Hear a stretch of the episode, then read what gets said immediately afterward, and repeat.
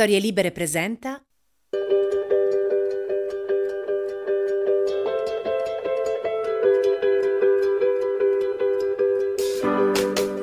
Murgia, vieni subito qui. Io non sono affatto convinta che dovremmo cominciare questa serata il nostro primo live parlando di una che ha iniziato la carriera scopandosi il fratello. Sinceramente, ecco. Allora, direi che ormai è un po' troppo tardi. E poi non è la prima volta che lo facciamo, siamo abbastanza esperte di incesti, perché in fondo nella puntata di Game of Thrones abbiamo proprio raccontato l'unica vera storia d'amore, permettimi di ribadirlo, che è un incesto, fratello e sorella gemelli, Jamie e Cersei, la mia preferita. Sì, vabbè, però non è la stessa cosa, nel senso che Jamie e Cersei lo sapevano di essere fratelli. Questa viene infilata nel letto del fratello a sua insaputa, cioè, intendiamoci, se uno vuole l'incesto e fa l'incesto, massimo rispetto, io non giudico, però no, non è il caso di questa signora qui, questa signora è stata incastrata. Ho capito, però questo sarebbe un motivo in più per non fargliene una colpa. Poi, se non sbaglio, l'hai scritto tu, che le colpe, come le persone, si riconoscono solo una volta che vengono viste. Cosa fai? Usi le mie parole contro di me? Se tu scrivi parole che sono spade, prima o poi qualcuno le impugna e attenta a te. No, scusa un attimo, allora, tu come cavaliere non sei molto credibile. E neanche questa signora è molto credibile come modello. Intanto perché è un personaggio che non esiste, appartiene all'immaginazione. Come facciamo a proporre a questa gente come modello aspirazionale una che nemmeno esiste? Tu lo dici che hai studiato teologia, questa roba è molto strana. E poi scusami, sempre me l'hai insegnato tu, che i personaggi che non hanno storia non esistono, ma i personaggi che hanno una bella storia, allora sono più vivi di me e di te messi insieme. E questa è una storia pazzesca. E eh vabbè, e il problema della magia come lo risolviamo? Non è mai stato un problema la magia per noi, no? Noi crediamo nella magia. Eh, noi sì, il problema è che nei secoli la magia qualche problemino ce lo ha creato. Siamo state identificate, siamo state imprigionate e qualcuna è finita anche flambé per la magia. Cioè, diciamo onestamente che i personaggi magici sono sempre un po' a cavallo tra la meraviglia e il pericolo. Ecco, se qualcuno dicesse di me che ero a cavallo tra la meraviglia e il pericolo quando sarò morta, sarebbe una figata. Tagliaferri, guardati, secondo me qualcuno lo dice anche mentre sei viva. A parte che non capisco questa allusione, però io credo che abbiamo la nostra donna questa sera. No, in realtà devo essere sincera, l'unica cosa che mi convince veramente è che questa donna è bruna, è una diavolessa corvina. Scusa, ma che problema hai con le bionde? Sono un po' sulle palle, scusami. Allora, renditi conto che io un pochino bionda la sarei. Vabbè, ma tu sei un'eccezione. Guarda che cosa mi stai facendo fare.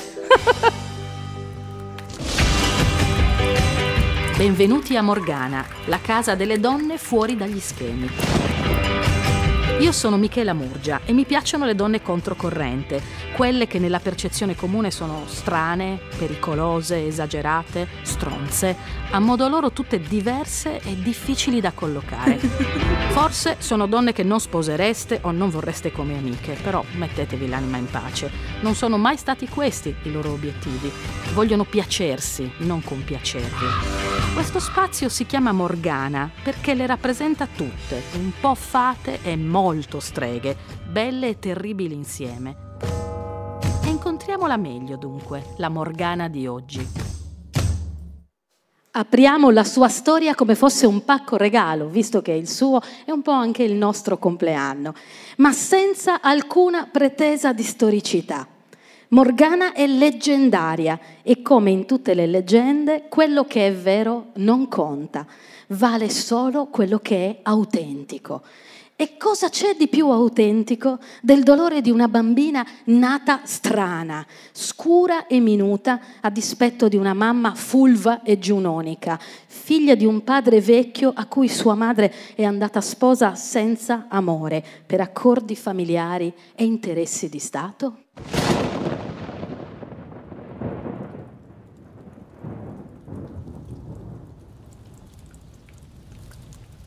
Morgana cresce nel castello del duca Gorlois di Cornovaglia ed è figlia unica in un momento storico in cui non avere figli maschi vuol dire essere sterili. È una bambina assenza, un fallimento da espiare, e questo la segnerà per tutta la vita. O oh, potrebbe crescere comunque benino, è una principessa, potrebbe sposarsi con un uomo potente grazie alla sua ricca dote, ma le cose le vanno ben diversamente. Per capire come funzionerà la vita di questa principessina sbagliata, vale la pena ricordare che le epiche medievali si giocano intorno a tre temi: l'amore, la guerra e la successione al trono. Black me! Too tough. Di questi tre temi, nella testa degli uomini che scrivono le epiche, solo uno di questi aspetti riguarda le donne, ma nella storia di Avalon la verità è un'altra.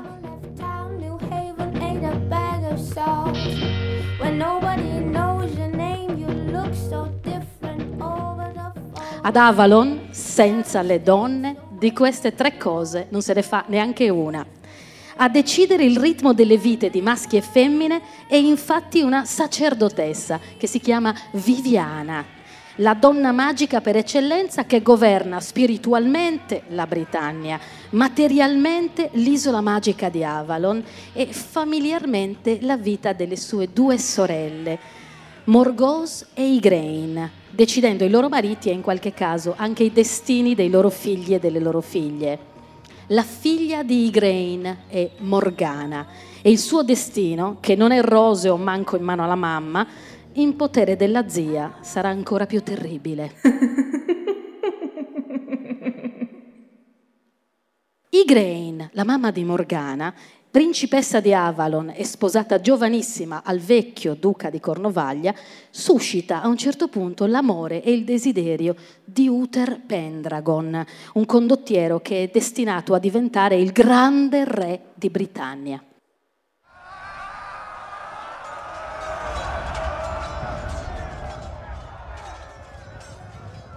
Certo, il marito precedente è un problema, però con arti magiche e qualche colpo di spada, Igraine viene resa opportunamente vedova e Morgana si ritrova orfana e accessorio scomodo di un matrimonio che tutti vorrebbero dimenticare, compresa sua madre, che con il nuovo marito resta finalmente incinta del maschio tanto sperato.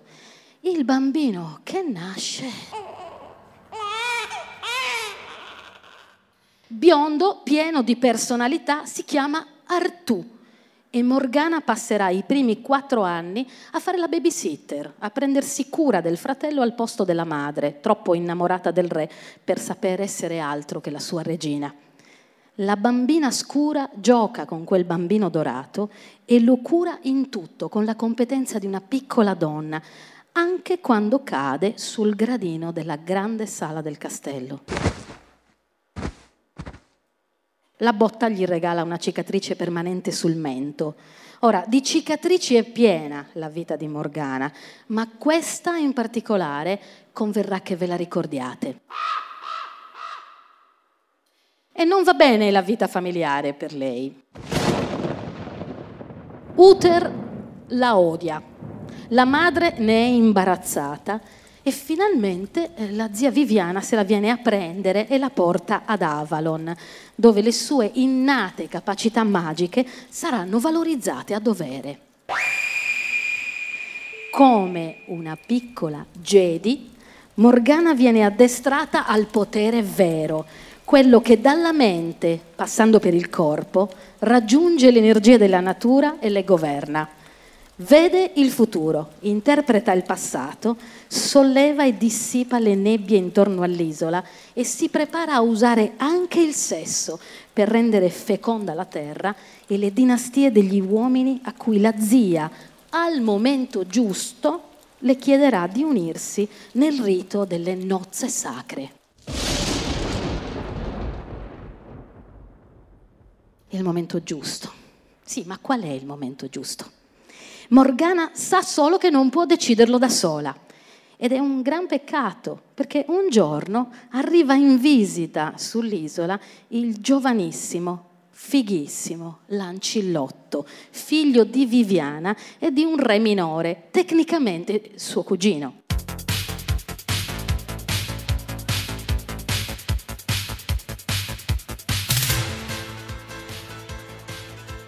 È bello Lancillotto come lo sono solo le cose proibite, moro di capelli e chiarissimo di sguardo, e il suo cuore per ora è votato solo alla spada.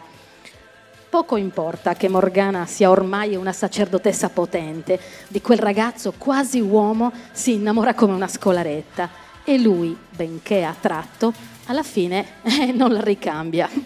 Gli amori non consumati consumano, ma a sedici anni questo non lo sa ancora nessuno, io non lo sapevo neanche a quaranta.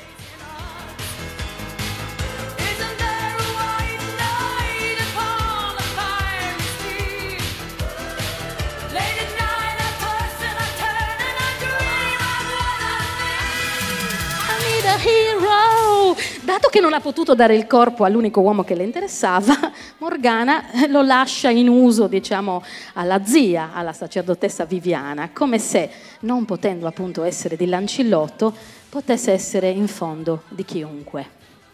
Alla luna successiva si ritrova così a celebrare il rito delle nozze sacre, è quello che serve a legittimare un re, con uno sconosciuto che ha appena finito di lottare con i cervi per ucciderne il capobranco. Quello che le infilano dentro la tenda è un ragazzo o poco più e ha ancora addosso l'odore dell'animale che ha sconfitto. Con quel giovane, ubriaco di vino e di adrenalina, Morgana fa il suo dovere di sacerdotessa, rendendolo uomo nello stesso momento in cui diventa donna lei, in un miscuglio mistico tra il suo sangue di vergine e quello del cervo sacrificale.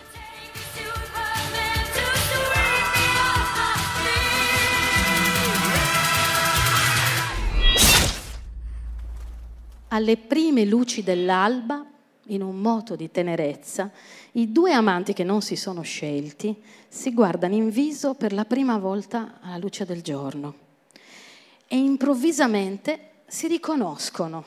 La piccola cicatrice sul mento è cresciuta col bambino che se l'era fatta sotto i suoi occhi e con orrore Morgana capisce che l'uomo con cui ha fatto l'amore per la prima volta è suo fratello, Artù.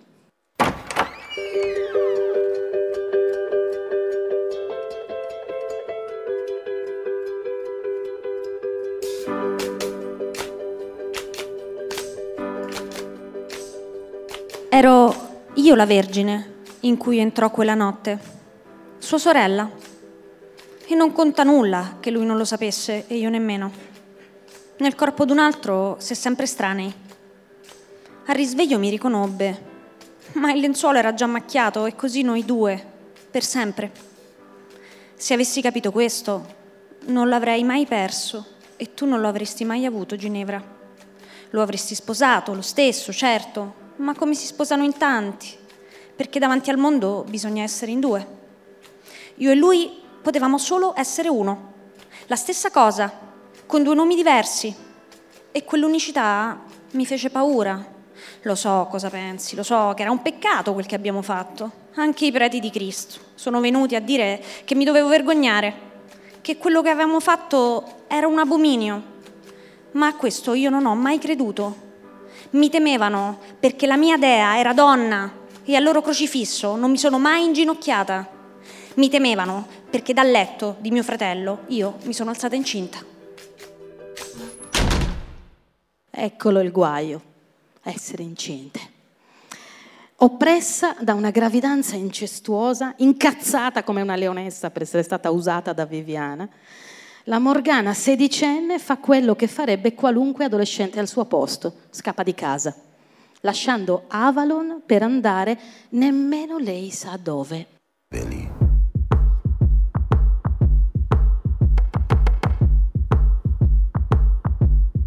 What do you want from me? Why don't you run from me? What are you wondering? What do you know? Non vuole il bambino, non vuole essere una sacerdotessa e non vuole dipendere più dalle decisioni di nessuno. Ma cosa vuole? Morgana non saprebbe dirlo.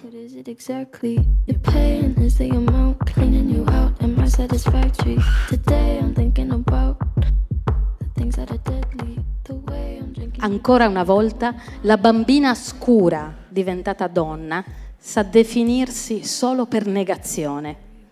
Finisce così a partorire dall'altra zia, Morgause, una donna scaltra e ambiziosa, che nel frattempo è divenuta regina a sua volta di un piccolo regno, ottenuto col solito matrimonio combinato. La decisione è scellerata, perché dire a Morgause che quel bambino è figlio di Artù sarà come dare alla volpe la chiave dell'aia. Il piccolo Mordred, è così che si chiama, crescerà chiamando mamma la più spietata e ambiziosa delle sue parenti, che costruirà con lui un rapporto morboso finalizzato a esercitargli la massima influenza quando verrà per il ragazzo, molti anni dopo, il momento fatale di reclamare il trono di suo padre, quello di Britannia. Rinunciare a quella maternità è il prezzo che Morgana paga per cercare la sua libertà, ed è un prezzo che la storia alle donne ha chiesto spesso.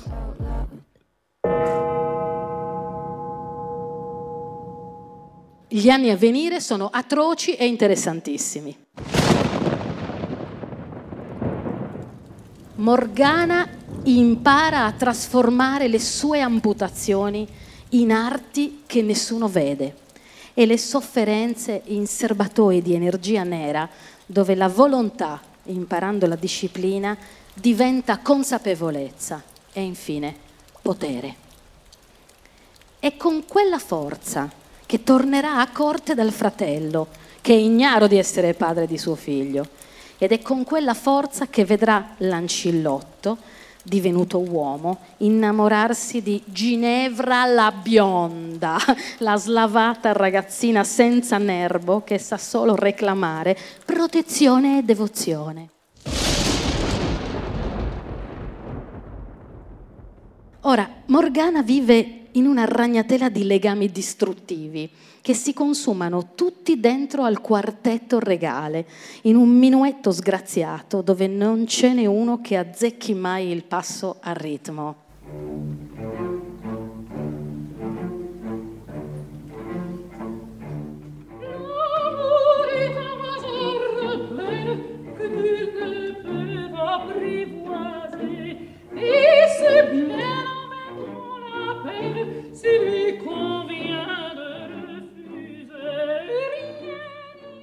Artù è vincolato all'imprinting sessuale ed emotivo ricevuto dalla sorella e non ama che lei. Compie con Ginevra solo il suo dovere coniugale, peraltro senza mai riuscire a metterla incinta. Dal canto suo, la giovane regina bionda, politicamente incapace e cristiana ma in modo bovino, non ha la stoffa della moglie né della sovrana e, anziché far da consigliera al suo re, preferisce consumarsi d'amor puerile per il suo primo cavaliere, gatta morta, troppo scrupolosa persino per farne il suo amante. Morgana, segretamente avvinta al Lancillotto da un desiderio senza logica che la strazia di rimpianti, come non capirla, rifiuta ancora il ruolo di influenza che l'amore proibito di Artù le garantirebbe. Si limita a svolgere la condizione minoritaria di dama di compagnia della sovrana. Anche il bel Lancillotto, innamorato della sua regina quasi quanto del suo re, è divorato dal conflitto tra lealtà e desiderio e alla fine, come tutti i pretendenti alla purezza senza macchia, li tradirà entrambi. È una storia senza lieto fine, dove non c'è proprio niente da ammirare. È fatta un po' come le nostre vite, piene di gente che si ama e non ha il coraggio di cercarsi, e di gente che non si ama e non ha il coraggio di lasciarsi.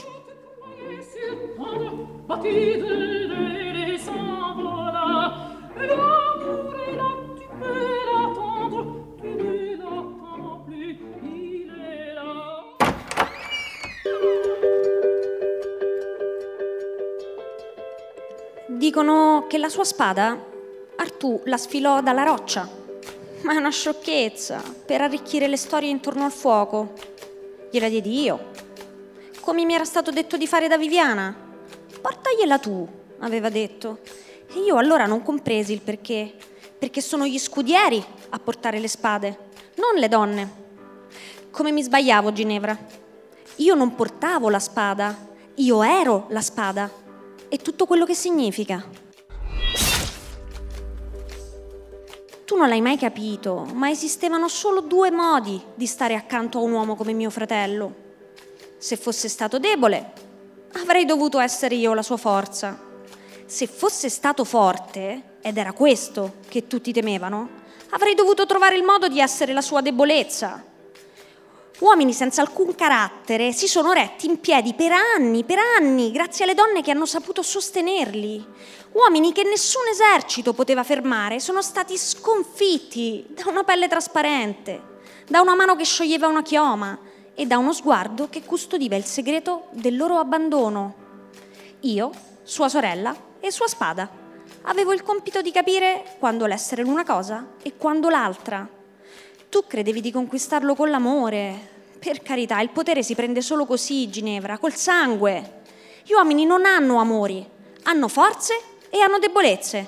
Ed entrambe, tutte e due, si misurano col sangue. E come può finire una storia cominciata in un modo già così tragico? L'epica ce lo ha già detto. Artù sarà ucciso dal figlio segreto. Lancillotto andrà forse disperso in una cerca mistica insieme agli altri cavalieri, o magari si farà frate, e Ginevra farà la fine che fanno le donne che nella vita hanno saputo definirsi solo come la donna di un uomo. Svaniti gli uomini, svanisce anche lei. Ma Morgana, la nostra Morgana, lei no, lei non svanisce. Birds flying high, you know how I feel. Sun in the sky, you know how I feel. Breeze drifting on by, you know how I feel. It's a new dawn, it's a new day. It's a new life for me, yeah. It's a new dawn, it's a new day. It's a new life for me. Ooh, ooh, ooh, ooh. And I'm feeling good. Morgana assiste da testimone e da complice a queste cadute e alla fine resta lei sola in piedi, privata di tutti gli affetti e i conflitti, degli amori veri e di quelli che ha sognato, ma con in mano ancora la sua consapevolezza. Con quella fa quello che alle donne non è mai dato di fare: raccontarsi e raccontare. La storia la scrivono i vincitori, si dice, e quindi le donne non la scrivono per definizione, perché nelle leggende epiche alla fine le femmine sono il bottino di guerra o finiscono suore. Non sono certamente cantrici delle gesta altrui, figuriamoci delle proprie. Sleep in peace when day is done, that's what I mean. And this old world is a new world and a bold world for me. Morgana, invece, col suo dolore tutto intero, ci racconta la parte della storia che i libri non dicono e i trovatori non hanno mai intonato, restituendoci un'altra prospettiva dal punto di vista del suo sguardo. Non glielo perdonerà nessuno quel suo essere rimasta in piedi nonostante tutto e tutti. La chiameranno strega, puttana, corruttrice di re e di cavalieri, incestuosa, peccaminosa, ambiziosa, traditrice, perfida, e in lei si perseguiteranno tutte le donne che negli anni a venire proveranno a scrivere non solo la propria storia, ma anche quella degli altri. La magia, un potere di cui tanti re si sono serviti, diventerà una colpa di cui chiedere perdono e sarà anche l'ingresso certo per l'unico trono che la storia ha riservato alle streghe. il rogo. Nella storia che vi ho raccontato, di cui mi assumo per intero la responsabilità del vero e del falso, c'è la lotta tra due donne opposte in una parodia delle veline. Morgana la bruna e Ginevra la bionda. Una che ha dovuto farsi perdonare la forza come se fosse una debolezza e l'altra che della sua debolezza ha fatto invece la maggior forza. La storia del ciclo arturiano ce le ha raccontate così, contrapponendole l'una all'altra, dentro al cliché più vecchio del mondo, lottare per avere l'amore di un uomo. Unico potere concesso alle donne in un mondo dove tutti gli altri poteri sono dei maschi. Ma il conto non torna, non con la nostra Morgana. La nostra Morgana può lottare tutta la vita contro la sua rivale, ma senza mai dimenticare che le donne sono sorelle, anche quando i loro destini prendono direzioni diverse. In questo, il finale di storia, Morgana posa la spada, dimentica la magia e ricorda solo che la storia delle donne è plurale, mille voci, mille volti, mille modi di essere al mondo come si è, intere o spezzate, amiche o nemiche, fino in fondo se stesse. Sorella mia, non ti dispiace se ti chiamo sorella, vero? Quando mi hai chiesto il talismano d'amore per il tuo amore, credevi davvero che ti sarebbe servito per Artù? Volevi davvero il cuore di mio fratello o avevi già visto come ti guardavano gli occhi neri del suo guerriero? Non è colpa del mio talismano se quella notte il tuo letto era un posto affollato. Di chi era il corpo che ti ha presa? Di chi era la bocca? Di chi la mano che ti ha stretto i capelli? Non importa. Di chiunque fosse, nessun talismano fa quello che tu non vuoi.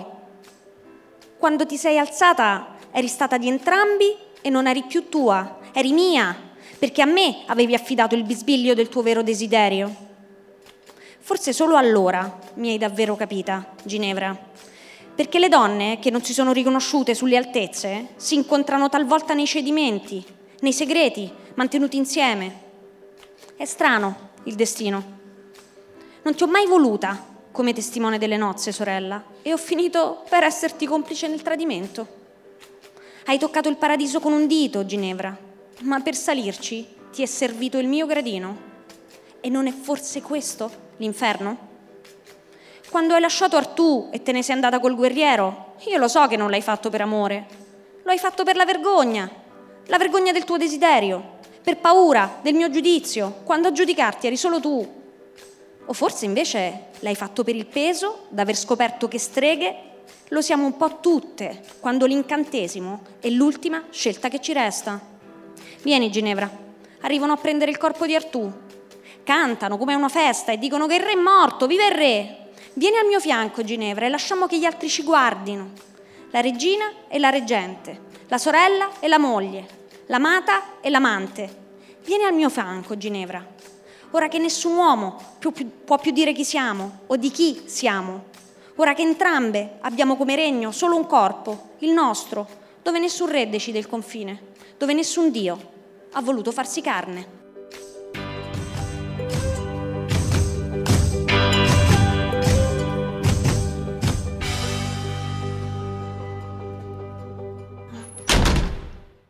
Buonasera, Slater. Buonasera, Murgi.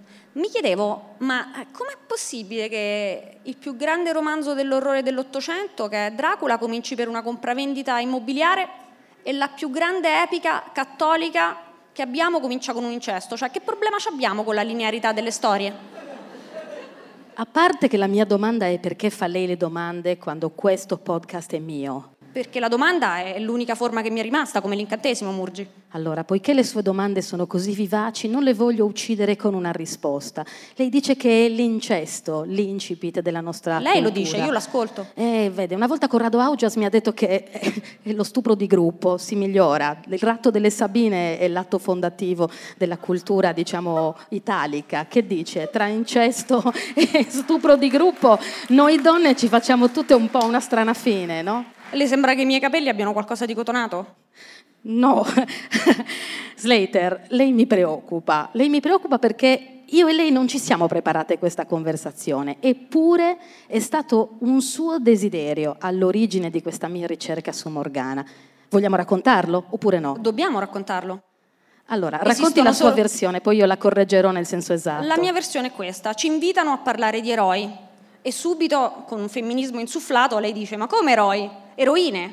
E io dico «Sì, giustamente, eroine». E allora scegliamo delle eroine. Io ricordo che lei scelse Lady Oscar. La bionda, e lei scelse Morgana. La bruna, naturalmente. E questo, è da qui è cominciato tutto. Da amori infelici, incesti, sesso indefinito, genere, aristocrazia mancata, rivoluzione. Io ricordo che scelsi Morgana perché se la prendeva con Ginevra e lei in quel periodo usciva con una bionda che io detestavo. Non vidi occasione migliore per prenderla per il culo che salire su un palcoscenico e fare un'intera inveterata fingendo di far parlare Morgana contro la bionda che in prima fila sorridente e ignara applaudiva le mie parole, un po' anche alle sue. Eh, Murgia, ma le sembra giusto fare utilizzo privato di mezzo pubblico? So fino a che punto questo si può chiamare un mezzo pubblico. Dopotutto la voce è una cosa così intima, non le parlano mai vicino all'orecchio, Slater. Mi parlano, però sa, avendo molto letto Virginia Woolf nella mia infanzia, so che in tutti i suoi libri lei ha scritto The world is vocal, quindi in effetti il mondo è tutto vocale, quindi è sempre utilizzo privato di mezzo pubblico ogni volta che uno parla. Mi scusi se io ho fatto teologia e Dio il mondo lo ha creato sussurrando. Ogni parola ha generato un pezzo del mondo che conosciamo e forse anche qualcosa del mondo che non conosciamo più. Ma quindi secondo lei il diavolo veste Prada, quando il personaggio di Meryl Streep sussurra e dice sussurra perché il potere sussurra, si è ispirato al Padre Eterno? Ma possiamo passare dalla Bibbia al diavolo veste Prada? Se uno dovesse sentire questa conversazione non capirebbe mai che lei ha studiato matematica alla Federico secondo, che si è dottorata, che si è specializzata con un master in normale e solo dopo, non si sa perché, si è votata alle lettere. Sono le lettere che si sono votate a me, Murgi. Ecco, questo io mi sento di poterlo sottoscrivere. Io stessa avrei suggerito alle lettere di fare altrettanto. Ma le lettere ci ascoltano, Murgia? Se le lettere ci ascoltano, mi spieghi, Slater, per quale ragione la donna magica piace così tanto alla letteratura? Perché io mi sono anche un po' rotta di questa storia, che l'unico potere che abbiamo a disposizione è quello dei flussi della vita, della luna, del sangue, del ciclo, del mestruo, del sesso, della generazione, della gravidanza. È l'unico modo questo di riconoscere un potere alle donne. Io voglio far politica, non voglio fare figli. Murgia, ma lei già fa politica. Mi scusi, c'è un'azione di disturbo. Un popolo che giù dagli spalti acclama che io faccia figli, suppongo. Ma mi chiede, mi dice, mi, in riferimento alla sua domanda, mi veniva in mente una cosa, che in effetti quando si dice che le donne hanno un'intelligenza pratica, questo sottintende che le donne hanno un'intelligenza pratica di vita e di morte, e avendo un'intelligenza pratica di morte, questo porta immediatamente, conduce immediatamente in regioni ctonie dove si ha a che fare con i fantasmi e con l'eternità, e questo porta alla magia. Credo che sia una, fa- una faccenda grammaticale, meramente grammaticale come tutto. Allora, sul gestire la vita e la morte sono d'accordo, soprattutto la morte, direi, ma soprattutto anche perché, voglio dire, altre questioni pratiche non ne vedo, non so avvitare una lampadina né attaccare un bottone. Murgia, ma perché dobbiamo fare Fontana adesso con i suoi tagli? Mi piaceva questa idea della spada. Però perché... sembra anche un taglio vaginale, è sicura? Oh signore Dio, io e lei abbiamo gusti diversi, avrei detto che è un simbolo fallico. Dipende da come si guardano le cose. Come ci insegnano i nostri fotografi di riferimento, Chiara Pasqualini e Machi Galimberti, le cose non sono mai come le vedi, sono sempre come le guardi. Murgia, ma secondo lei nella parola, perché le donne, la cosa interessante che le volevo chiedere da anni è ma perché gli uomini sono portatori di pene e le donne di colpa? Guardi, in questa sala, a essere sinceri, sono presenti delle persone a cui ho fatto delle promesse che non ho mantenuto. Non mi parli di senso di colpa. Sono nata cristiana e morirò colpevole. Vorrei però citare Marguerite Yourcenar e quindi liberarla dalle sue promesse non mantenute quando dice non c'è promessa che io non abbia già mantenuto. Posso farla mia questa cosa anche quando tiro i pacchi alla gente. È sua. E mi libero degli accolli come Zero Calcare. È sua. D'accordo, lei mi suggerisce sempre le parole degli altri. È un modo per liberarmi dalla responsabilità. No, perché anch'io faccio utilizzo privato di mezzo pubblico. Che lei sia un irresponsabile è acclarato nella nostra cerchia. No, ho lavorato molto per essere un irresponsabile. Lo sa che vivo per il dadaismo. Slater, questa doveva essere una conversazione seria su quanto conta la magia nel femminino e un po' anche nel maschile, ma vedo che lei mi porta sempre verso il bordo delle cose. Perché della magia non si parla, si fa. È vero che si fa. Non vorrei attaccare un po' sui misteri Leusini, perché cioè, c'è questa storia che i misteri Leusini in realtà non sono stati trasmissibili, perché tutti quanti abbiamo pensato Scusi, che fossero parole. Per il popolo che vota leghista, cosa sono i misteri Leusini? Sono esattamente quella cosa per cui il popolo leghista prende il cinquanta per cento. In Veneto. Anche in Sardegna, ahimè. Non tocchiamo questo tasto, altrimenti la spada me la conficco tipo harakiri. Non ce la farebbe questa spada, neanche una spada vera ce la farebbe, diciamo, a farla morire Murgia. Mi sta dando dell'immortale, ne resterà soltanto una, siamo in due qui. Ma io le lascio il posto, sa che noia l'immortalità? Io non posso che dirle. Io non voglio stare al mondo laddove più nessuno mi ama, Murgia. Come i dinosauri, lei non resterà da sola. Almeno in due resteremo. Come i panda giganti ci accoppieremo tra di noi. E riusciremo a fare dei piccoli panda? Questa la vedo improbabile, però... Ma la genetica potrà aiutarci. Lei ha amici genetisti. Io frequento soltanto radical chic. Ma ci sono... Ma ci sono riusciti con i topi. Ci riusciranno anche con le donne. Mi sta dicendo che le donne sono più semplici dei topi? Più complesse dei topi, Alme- ci vogliono almeno quindici topi, quindici zoccole per fare una donna.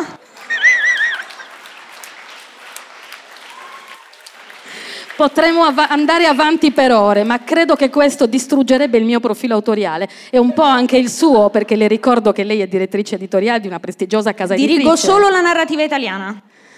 Eh, le sembra poco? No, è tutto il racconto possibile. Allora, io mi sento di dirle soltanto grazie, Slater. Grazie, Murgi. Posso finirla? Così? In questo modo? Ah! Non so se me la sento. Lo faccia. Allora le ripeto, grazie, Slater. Grazie, Murgi.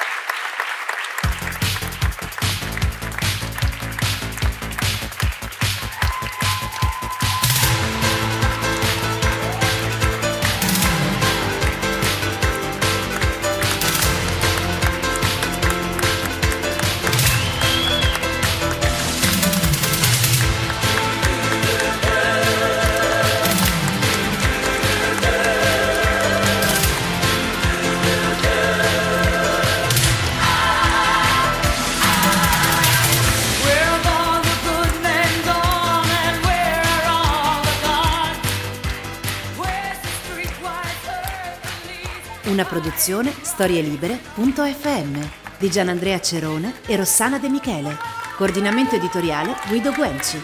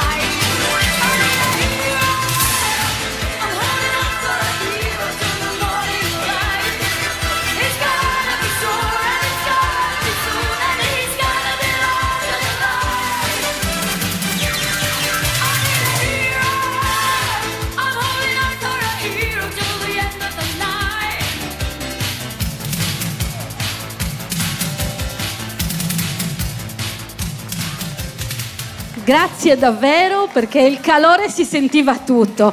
Come avrete capito, quando noi facciamo Morgana ci divertiamo tremendamente e questa cosa si sente. E, è talmente interessante confrontarsi, investigare, cercare le storie che nessuno racconta, che alla fine ci abbiamo preso gusto e non abbiamo alcuna intenzione di smettere. Questa è la prima volta che lo facciamo live.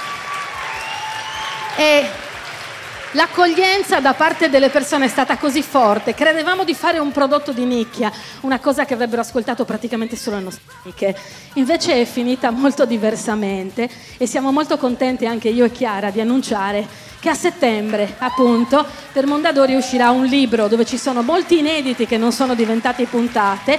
Lo firmiamo entrambe, per noi è un progetto comune che rispetta anche lo spirito plurale delle Morgane che siamo. Tutte quante, bionde, brune, cicciotelle e tettone, alte con le gambe di un chilometro.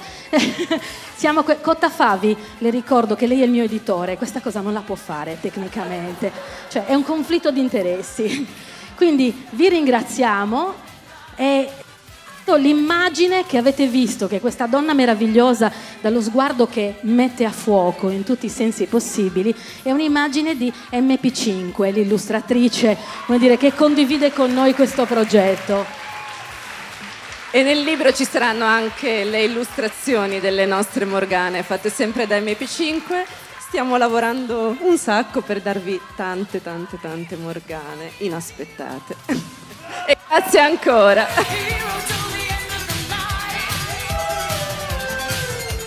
Buona serata a tutti, arrivederci, grazie di essere venuti.